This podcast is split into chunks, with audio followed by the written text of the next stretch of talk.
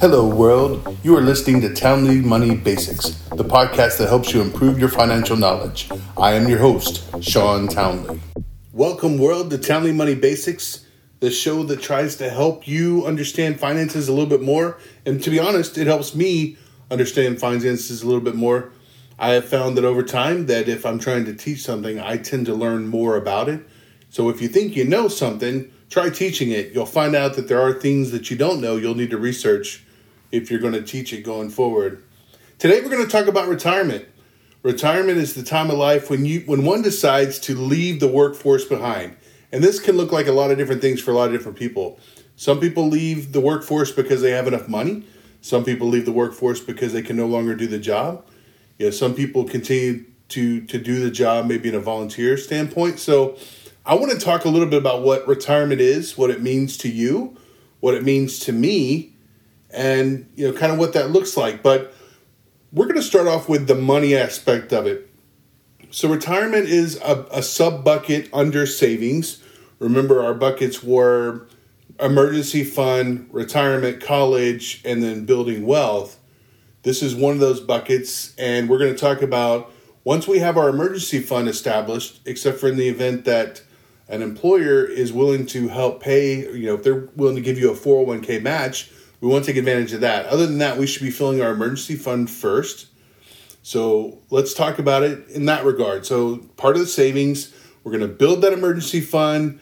This is part of that 20% that we take off the top. Ideally, I understand, you know, if you're if this is a new job or if you're new to the workforce and you're not able to do quite 20%, the goal is to first get to 20% fill up that emergency fund, and now we're going to start talking about retirement. This is the money that we're going to use when we no longer have to or want to or need to work for someone else. So, the first normal type situation I would say that, that an employer is going to give you is they're going to say, hey, we have a 401k and we're willing to match X. So, in some cases, that could be up to 5%. It could be more based on the role that you have. Some employers may not match at all. They may just say, hey, we have a 401k, but you put into it whatever you want. Usually, in the situation where they're going to match you, there's what's called vesting. So sometimes they may let you vest right off the bat. So if you put in 5% and they match it 5%, that's your money. You that money acts just like yours. And in some cases there may be where it takes time. I was in a situation one time where I would put in 5%, they would match the 5%, but after year one, it was 20%. After year two, it was 40%. After year three, it was 60%, then 80%. So it took me five years before I got fully vested. And then one of the reasons why they do that is because they want you to hang around. They want you to be somewhat loyal. So if they're going to give you that kind of money, they want you to make sure that you're going to be around for it. But I know now in a very competitive labor market, a lot of places have chosen to go ahead and fund invest right away, maybe after a probationary period. So you need to look at what your employer is doing. If you work for someone else, if you still have active income, you'll need to see what they do and what their terms are. The fact of the matter is, it's free money, right? So it's an instant raise in a sense because not only you, yes, you are contributing your money, which would be part of your 20%, but you're also getting theirs. So that's going to be very important for when you need to live on this retirement. There are IRAs, those are individual retirement accounts that you can open, and then there's Roth IRAs and, and regular.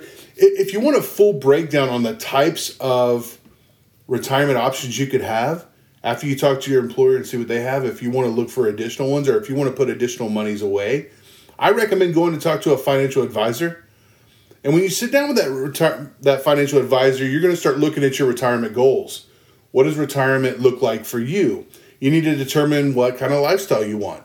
A lot of people are not going to want to live in one certain lifestyle for the for the most of their lives and then maybe downgrade later on. Others may want to live more extravagantly. But you're going to have to sit down with a financial advisor and establish your goals. What do you want retirement to look like? And then what what do you want to do? What are you going to have to contribute in the meantime? If the 5% plus the 5% from your employer is enough, you're going to find out very soon if that's the kind of lifestyle you're going to do, how long you're going to have to save for, what age you may able to be able to retire at. The financial advisor is going to have a lot of tools to help you understand what that looks like. And then you're going to have to ask yourself if you're committed to that sort of plan. And of course, life changes. So you want your financial advisor, you probably want to meet with them on, at least on an annual basis and tell them what's happening in your life. Are you getting married? Are you having children? Are you thinking about going to college? Are you know what what's going on in your life that would would impact your retirement plan? So you need to determine what kind of lifestyle you want, calculate the cost of the desired lifestyle, and then make changes today. So if you're younger, this is going to be easier because you'll have more time, you have more of a time horizon. And of course, if you start saving earlier, then you are going to benefit from compound interest. You're going to put money in there. Hopefully, the markets continue to do well, and and you're going to reinvest those monies back into, and they're going to keep growing. That money starts working for you. It's it's really a great concept. The next area is simply don't retire. If you enjoy what you do, is there a reason to retire? Right? If you don't have a job, if you don't have something you dread getting out of bed doing every day, maybe you don't retire. There's nothing that says you have to retire.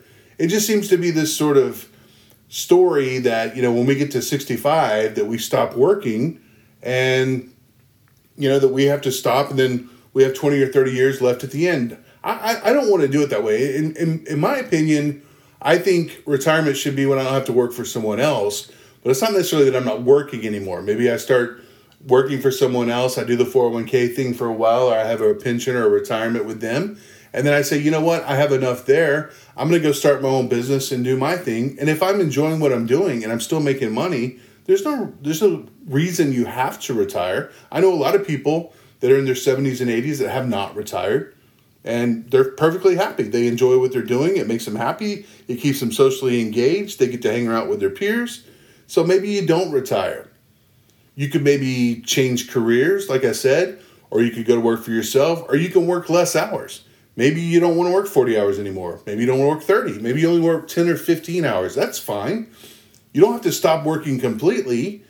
And then maybe, and this is one of the things I'm really looking into, maybe I get to a point where I retire for certain parts of the year. Maybe I only work six months out of the year.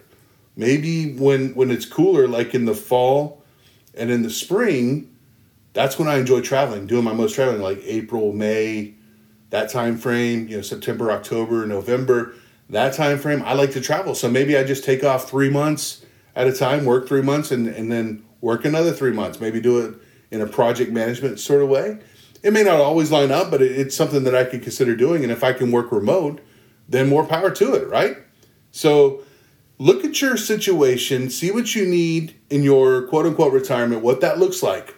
And then if you're 50 years old and you have enough money, then do it. Maybe you cut back your hours, work remotely, and you travel.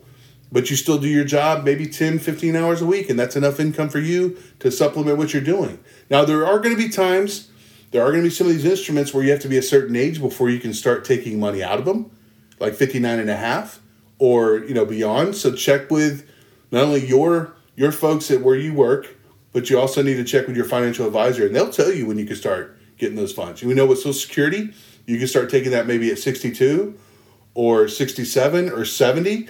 And if you're younger, they, they may continue to bump that age up. So when you get your annual statement, go ahead and download those and look at them and see what your opportunities are. See what your cash flow would be from Social Security because that's going to be gravy in a uh, in addition to what you get from these other retirement accounts like you know Roth IRAs or IRAs or 401ks and if you have a pension if you're lucky enough to have a pension. The other thing is, you know, once you have your retirement kind of set up, once you kind of established what your lifestyle is going to be, how much you need to save to do it, you got the tools in place to do what you want to do, then you can start truly building wealth outside of retirement. So, retirement is really the money that when you stop working, if you're going to stop working, that you need that money for. If you're deciding not to do that, and sometimes we may not have a choice. Unfortunately, we may not have a choice. So, if we have an injury or you know something that that makes us incapacitated, you know, we we may have to stop working. And then, you know, that kind of goes to that emergency fund if you don't have their full retirement. But if you are of an age where you can retire, then you could use that. Beyond that, we could just build wealth, right? Any other dollars that are outside that 20%, we want to start sinking that into building wealth. And that's money that we can take whenever we want, right? We're going to, to pay capital gains tax on it. But again, work with your financial advisor. Maybe you're saving up for a, an, an RV, a motorhome that you're going to travel around in. Maybe you're saving up for a house or for college. You know, we can we can do all of that with our financial advisor and we want to we want to ultimately build wealth. So, and then if you have wealth and you no longer have to work anymore, congratulations. I mean, that's where I'm trying to get financially independent. Once you're financially independent, you no longer have to work anymore. You'll have enough passive income to help you throughout your life, and that'll continue to grow. So your money's starting to work for you. Then you can do things like volunteer or mentor.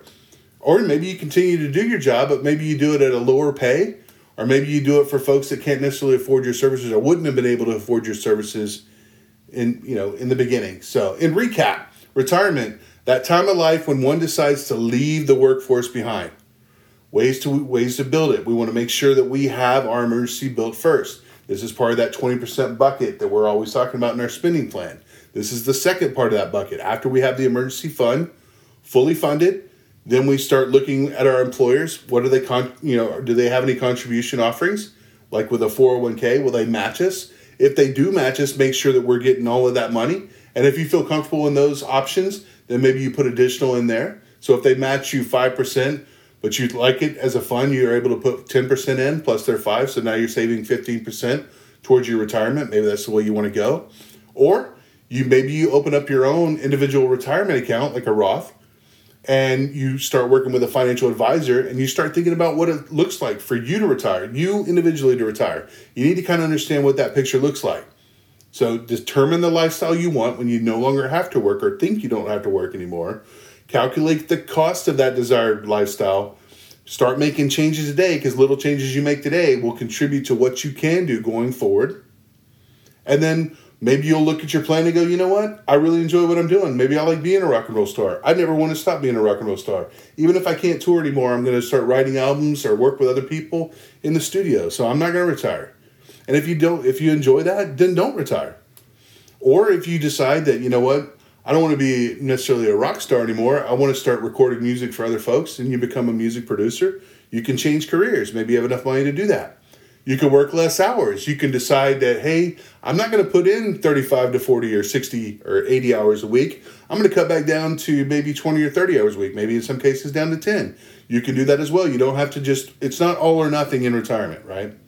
Maybe you can do it during certain parts of the year where you take some, you know, six to nine month vacations and and maybe you only work three months out of the year, or maybe you work half the year, or maybe you work part of the year. Some people wouldn't be able to do that because they're like, once I stop working, I I won't have the drive to get back in there. So it's gonna be it's really up to you. So don't limit yourself here.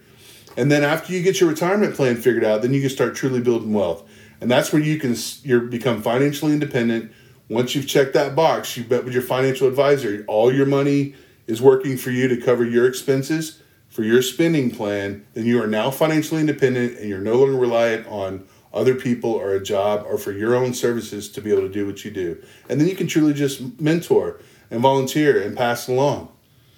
Hey, let me know what you think about retirement. What does your retirement look like? I would love to hear what your retirement plan looks like. For me, I'm looking at trying to retire parts of the year, but I don't ever see myself truly just stopping work. I don't see myself just playing golf every day. I'd like to be able to do that but I, I, I think I'm going to stay engaged from a, from a mental and a social aspect. I think it's important to stay engaged, but I want to be doing something I love doing. I certainly don't want to be working for someone else when I'm doing it. I want to have my own business, and that this podcast is hope, hope hopefully is a stepping stone in that direction. Maybe I can write that book. Maybe I can start doing speeches. I'd love to be able to do that. Give me your feedback. You can find me at townleytech at gmail.com. You can find me on LinkedIn. I'm Shawn Townley, S H A W N, if you're looking. S H A W N T O W N L E Y. And then my website, ShawnTownley.com, the same name. I'll talk to you next time. Thank you for listening to Townley Money Basics. Goodbye, world.